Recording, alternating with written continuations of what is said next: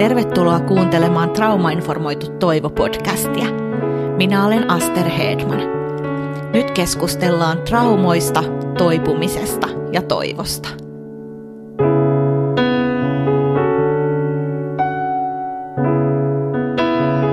Tervetuloa kuuntelemaan Traumainformoitu Toivo-podcastia. Meillä on tässä jaksossa vieraana rohkea ja viisas Jenni Huikuri, joka on kulkenut matkan tosi syvän kivun keskeltä kohti toisten auttamista ja tietenkin itse toipumista ja, ja, ja sitten asioiden käsittelemistä.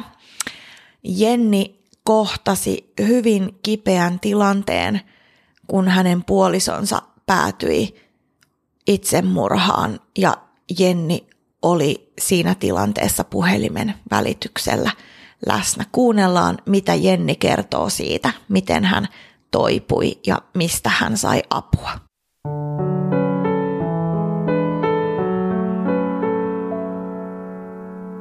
Tervetuloa traumainformoituun toivoon. Kaikki kuulijat, meillä on sellainen tilanne tänään, että me keskustellaan traumaselviytyjän kanssa siitä, miten toivo on löytynyt – ja meillä on vieraana täällä ihana Jenni Huikuri, tervetuloa. Kiitos, että sain tulla. Joo. Jenni, kerrotko lyhyesti, kuka sä olet? No, minä olen Jenni ja olen 35-vuotias ja työskentelen tällä hetkellä diakonia työntekijänä täällä Joensuussa ja opiskelen vielä Kalasatamassa. Opin näytetyötä vaille valmis diakoni siis. Ja normaalia lapsiperhearkkea. Eletään täällä mulla tosissaan neljä lasta ja koira täällä.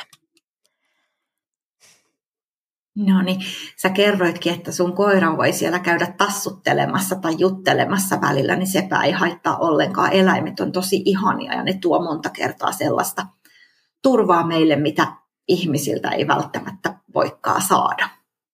Kyllä, kyllä. Joo, mulla on täällä semmoinen jätti, jättiläiskokoinen kani, mutta se on suljettu toiseen huoneeseen. Se niin aktiivisesti osallistuisi, osallistuisi näihin nauhoituksiin. Mutta Jenni, sä oot aika rohkea nainen. Sä oot kokenut isoja kipuja, sä oot kertonut niistä julkisesti, halunnut tuoda toivoa muille. Muutama vuosi sitten sulla oli erityisen iso trauma sun elämässä ja kertoisitko sä meille siitä jotain? Joo, eli vuonna 2016 mun puoliso ajoi päin tukkirekkaa tuossa Kajanin tiellä ja olin Iltalehdessä, tästä oli vasta artikkeli ja puhuin siinä aika avoimesti asiasta just tämän vertaistuen pohjalta. Mutta hän oli kärsinyt pitkään masennuksesta ja, ja mielenterveysongelmista ja sitten hän päätyi tähän tekoon. Olin hänen kanssaan tekohetkellä puhelimessa, kun hän ajoi päin sitä rekkaa. Mm. Mm.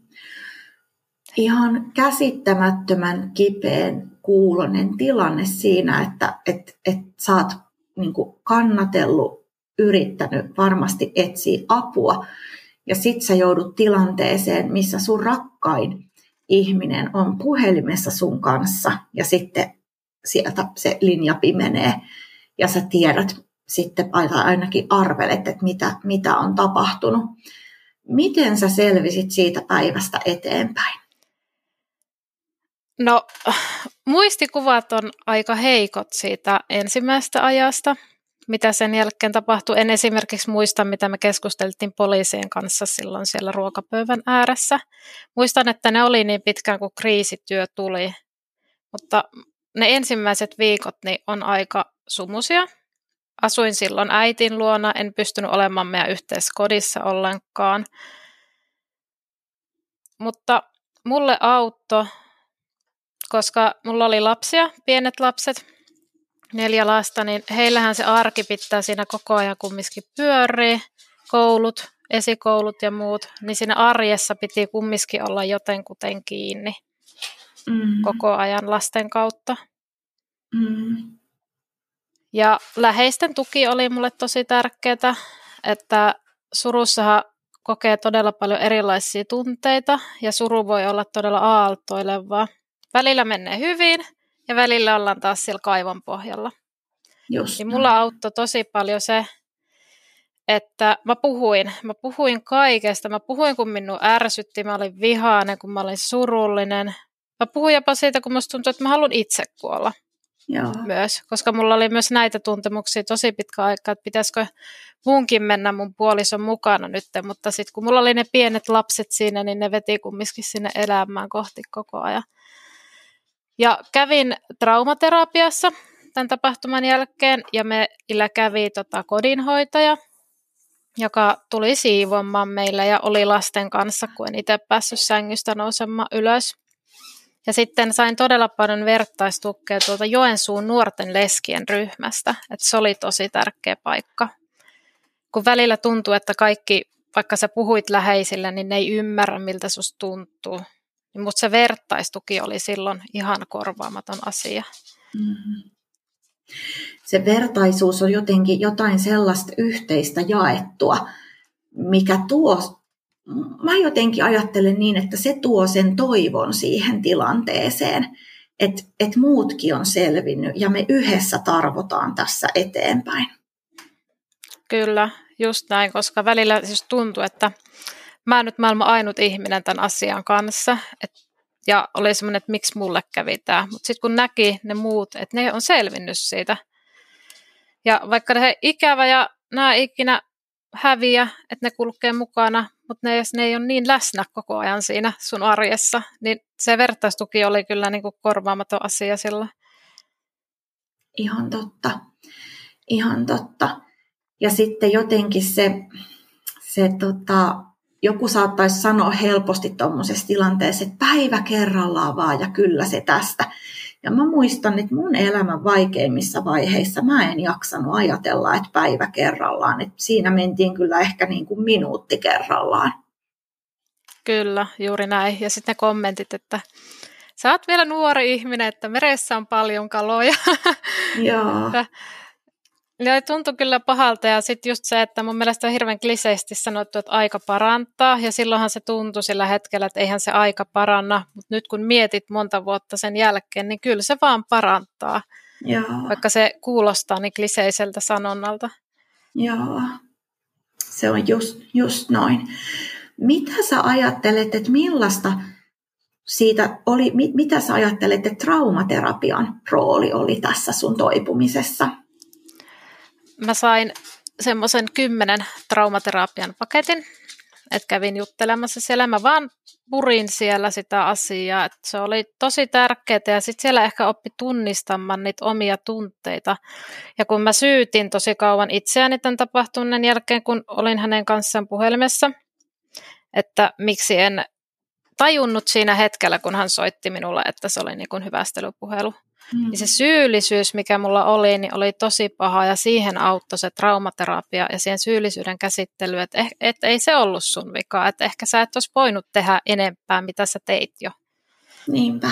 Et siinä traumaterapia oli isossa roolissa. Just noin. Just noin. Ja se syyllisyyshän on aika usein minkä tahansa kivun jälkeen, niin se voi olla semmoinen, mikä estää meitä sitten toipumasta ja pääsemästä eteenpäin. Kyllä, ja mulla vei tosi kauan, siis puhutaan varmaan ihan vuosista ymmärtää, että se ei ollut mun vika. Mm. Että ihmiset tuossa välillä me jos olla todella ilkeitä ja kommentoida tähän asiaan liittyen, niin kuin mulle on sanottu, että mä olin niin hirveä ämmä, että se tappoi itse sen takki, niin ne ruokkii sitä syyllisyyttä vielä ja sitten siihen jää jotenkin ehkä vähän vellomma myös, voisiko tälleen sanoa, mutta nyt niin. ymmärrän, että se ei ollut mun syytä. Tosi hyvä. Ja, ja se on varmasti tullut myös se ymmärrys, että ne ihmiset, jotka sanoo sulle noin käsittämättömän ikävästi, niin varmasti purki siinä jotain omaa tuskaansa, mitä he ei kyennyt muuten niin kuin jäsentämään, kun sitten kaatamalla sen noin inhottavalla tavalla sun päälle. Kyllä, kyllä. Joo. Pystyit sä rajaamaan tuollaisten ihmisten kanssa olemista, että et hei, että, että tämä nyt oli tässä ja nähdään kymmenen vuoden päästä? Vai niin kuin sait sä siihen apua ja tukea? Pystyin rajaamaan. Multa aika monta ystävyyssuhdetta katkesi tuon tapahtuman jälkeen, kun kaikki ei... Monet on nyt sanonut jälkeenpäin, että ne ei osannut suhtautua siihen tilanteeseen, niin helpompaa oli kääntää selkä kun ne mm-hmm. sanoo, että he ei tiedä, miten surevan voisi kohdata. Just tai noin. voiko meitä enää kuttua pariskunta iltoihin, kun mulla ei enää ole sitä toista puolisoa. Niin sitten vaan, olihan se raskasta silloin rajata ne ihmiset pois, mutta ehkä se oli niin kuin oman mielenterveyden kannalta hyvä päätös. Se on äärimmäisen tärkeää, mutta kuulostaa siltä, että sä oot löytänyt joitain niistä ihmisistä uudestaan sun elämään. Kyllä. Joo. Kyllä olen tässä itse asiassa lähivuosina. Onpa ihana kuulla.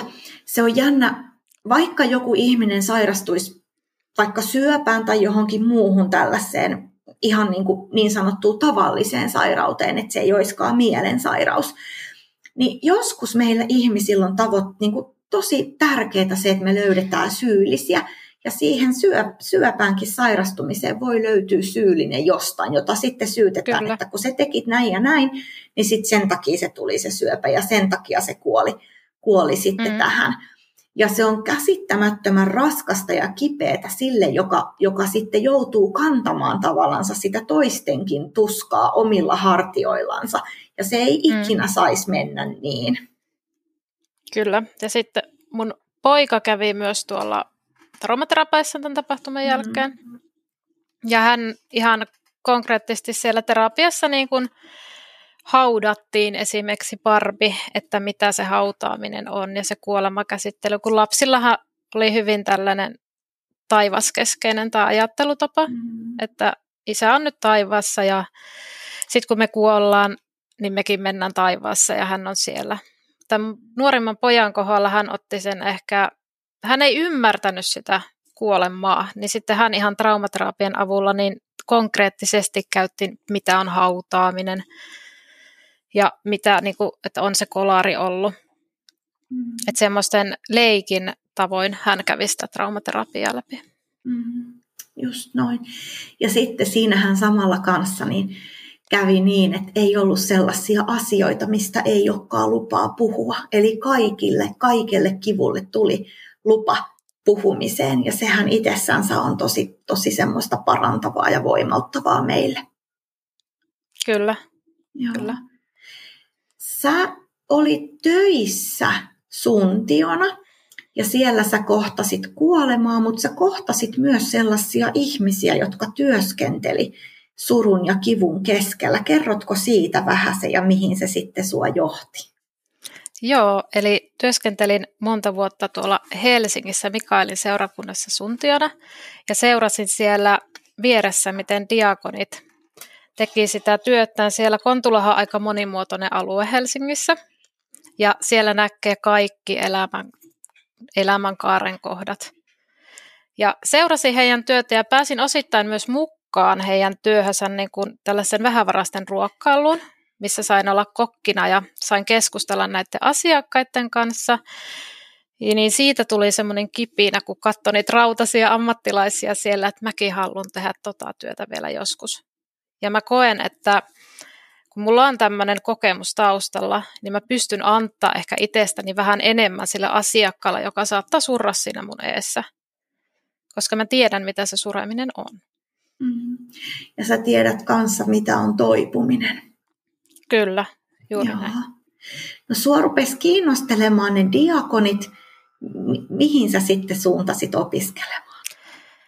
No mä suuntasin opiskelemaan Diakkiin Helsinkiin Kalasatamaan. Avoimen opiskelun kautta pääsin sisään sinne ja nyt on opinnäytetöitä vaille valmis sosionomidiakoni. Ihan mieletön tarina. Sä saat olla sitten auttamassa, etsimässä toivoa ja löytämässä toivoa Kyllä. sellaisille, jotka ei ehkä sitä jotka voi olla siellä kivussa ja tuskassa niin syvällä, että ne ei omin voimin sitä löydä enää. Kyllä, kyllä. Joo. Ja diakonityössä on just tärkeää näyttää niille umpikojossa oleville ihmisille, että se on se pieni toivon kipinä on siellä vielä. Joo, se on se just noin toivon kipinä, mistä se löytyy. niin sen kanssa sitten päästään, päästään menemään eteenpäin. Ja jotenkin kun kuuntelee sun tarinaa tässä, niin on tosi semmoinen kiitollinen olo siitä, että sä oot voinut selvitä siitä hetkestä, kun sä oot kuullut puhelimessa sen, sen kolarin, mihin sun puolison elämä päättyi. Ja, ja se mm. päättyi vielä niin kuin tarkoituksella itse, itse se, se niin kuin tilanne näin tehden. Niin sä oot selvinnyt siitä terapian ja läheisten ja kaiken sen verkoston kautta, mikä, mikä sulla on ollut siihen pisteeseen, että sä oot itse tuomassa toivoa ja e, niin kuin sitä toivon kipinää kaivamassa näkyville. Meissä, mä, mä ajattelen jotenkin niin, että meissä kaikissa ihmisissä on se toivo, mutta joskus se on haudattuna niin syvälle, että mm. se ei jotenkin niin kuin, se ei löydy sieltä ilman, että joku auttaa sitä löytymään. Kyllä, juurikin näin. Ja tosissaan en olisi ikinä uskonut, että kun tein sen TikTok-videon, missä kerroin tämän tarinani, että se olisi levinnyt niin paljon. että se oli mm. ihan yllätys mulla itsellennäkin ja mä sain tosi paljon ihmisiltä tarinoita, että hekin ovat kokeneet läheisen itsemurhan tai ovat niin kuin itse tuhoisia. Ja he kiittivät siitä tarinan jakamisesta, että ehkä, ehkä he ei kannatakaan tehdä itselle mitään. Että vielä on sitä toivoa ja valloa olemassa. Just näin. Just ja näin. mä koen, että se oli onnistunut asia sen takia, kun jos siellä on edes se yksi ihminen saanut sen kipinän siihen, että hei, toivo onkin täällä vielä näkyvissä. Just, just noin. Että sä voit olla pelastamassa monta muuta pariskuntaa siltä samalta ja ihmistä siltä samalta tilanteelta kuin minkä sä oot joutunut kokemaan. Kyllä, ja mun puoliso koki hyvin pitkän sen, että hän häpeesi sitä omaa masennusta ja sitä, että eihän suomalainen mies voi olla masentunut, että suomalaisella sisulla vaan eteenpäin. Että sillä meni hirveän pitkään myöntää itselleen se, että okei, mä tarvitsen apua.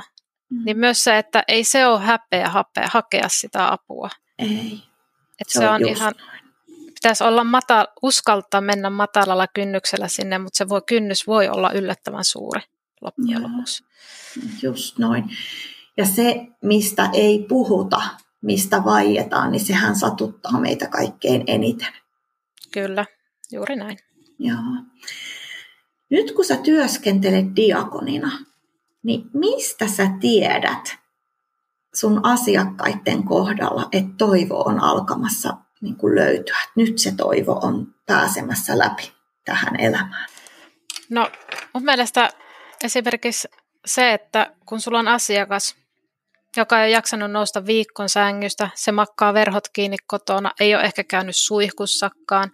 Ja sitten se soittaakin sulla, että hei, mä avasin verhot ja ulkona paistaa aurinko. Mä nousin sängystä, mä oon käynyt suihkussa. Niin siinä on se, että se on avannut ne verhot ja nähnyt se auringonvalon, niin siinä näkyy jo se pieni pieni toivon kipinä. Että hän on jaksanut edes sen tehdä. Just noin. Ja sen jälkeen hän sitten sitten sen hyvän päälle täytyy alkaa rakentamaan, mitä on. Ja toi, että avaa verhot ja katsoo ulos ikkunasta, niin itse traumaselviytyjänä mä tavoitan sen, miten merkittävästä asiasta todella on kyse. Kyllä, ja sitten alkaa huomaamaan niitä asioita sieltä, kun sä katot ikkunasta ulos. Et tuolla paistakin aurinko, tuolla kadulla kävelee ihmisiä, ja sitä ehkä sitten pikkuhiljaa uskaltaa lähteä sieltä kottoakin näkemään muita ihmisiä. Kyllä, just noin, just noin. Että sitten ne sosiaaliset suhteet, mitkä on tosi merkittäviä meidän toipumiselle, niin niille aukeekin väylä. Kyllä, kyllä. Joo. Ensin täytyy uskaltaa avata ne verhot. Um, Jenni Huikuri, mitä sä haluaisit sanoa tähän loppuun kuulijoille? No mä haluaisin sanoa kaikille, että sitä toivoa on. Ja että ei ole häpeä hakea sitä apua, jos sitä tarvitsee. Että se on se, mitä mä siinä lehdessä ja TikTokissakin olen yrittänyt kertoa ihmisille, että jos se tuntuu pahalta, niin menisi rohkeasti sinne terapiaan. Mullekin oli iso kynnys lähteä sinne traumaterapiaan silloin mun puolison kuoleman jälkeen mä mietin sitä hirveän pitkään, että no voiko mä nyt mennä sinne. Ja ehkä täällä on ihmisiä, jotka tarvii sitä enemmän kuin minä. Mutta sitten kun mä sinne menin, niin mä huomasin, että ei se ollutkaan niin paha juttu. Just noin. Että se olikin tosi hyvä. Kyllä, kyllä. Ja sitten on tärkeää puhua näistä aiheista, koska itsemurha ja muiden asioiden ympärillä on vielä tosi paljon tabuja ja ne voi aiheuttaa häpeää ihmisille. Niin on tosi tärkeää rikkoa niitä tabuja, mitä meillä täällä yhteiskunnassa vielä on. Joo. Se on, se on just noin. Ja, ja tota se, että et uskaltautuu hakemaan apua, niin se on se ihan ensimmäinen askel. Ja sitten kun me saadaan vielä meidän järjestelmää rakennettua sellaiseksi, että sitä apua saa, niin, niin se, se on kanssa semmoinen tosi, tosi tärkeä asia tässä, mutta iso kiitos Jenni Huikuri sulle mukana olemisesta täällä traumainformoidusta toivossa. Kiitos, että sain olla mukana. Minun vähän jännitti. Toivottavasti se ei näkynyt liikaa. Ei varmasti. Oli ihana jutella ja me laitetaan sitten tämän podcastin tuonne endnotesihin sun TikTok-tilin tiedot ja sitten varmaan sen okay. Iltalehti-artikkelin linkki, että ihmiset voi Joo. käydä sitten sieltä lukemassa lisää. Kiitos Jenni koskettavasta jakamisesta siitä, miten sä jaoit sun omaa elämää ja sun kipuja meidän kanssa, jotta niin kuin sä sanoit, että jotta toiset vois saada toivoa. Ja me tietenkin ennen kaikkea toivotaan, että tämä voisi tämä sanoma tavoittaa sellaisen ihmisen, joka miettii sitä, että, että mun elämällä ei ole enää suuntaa ja toivoa ja, ja on pohtinut mahdollisesti itsetuhoisia ratkaisuja. On tosi paljon paikkoja, mistä voi saada apua.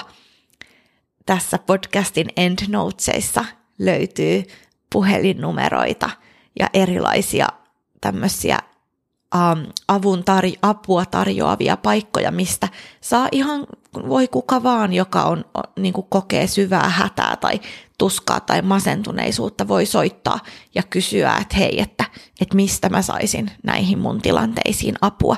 Niin podcastin endnotesista näitä numeroita löytyy niitä sinne listaan, mutta ennen kaikkea mä toivoisin, että me voitaisiin kuulla se Jennin sanoma, että toivoa on ja se toipumisen mahdollisuus on olemassa ja että me voitaisiin jotenkin toisiamme kannatellen kulkea tätä matkaa eteenpäin.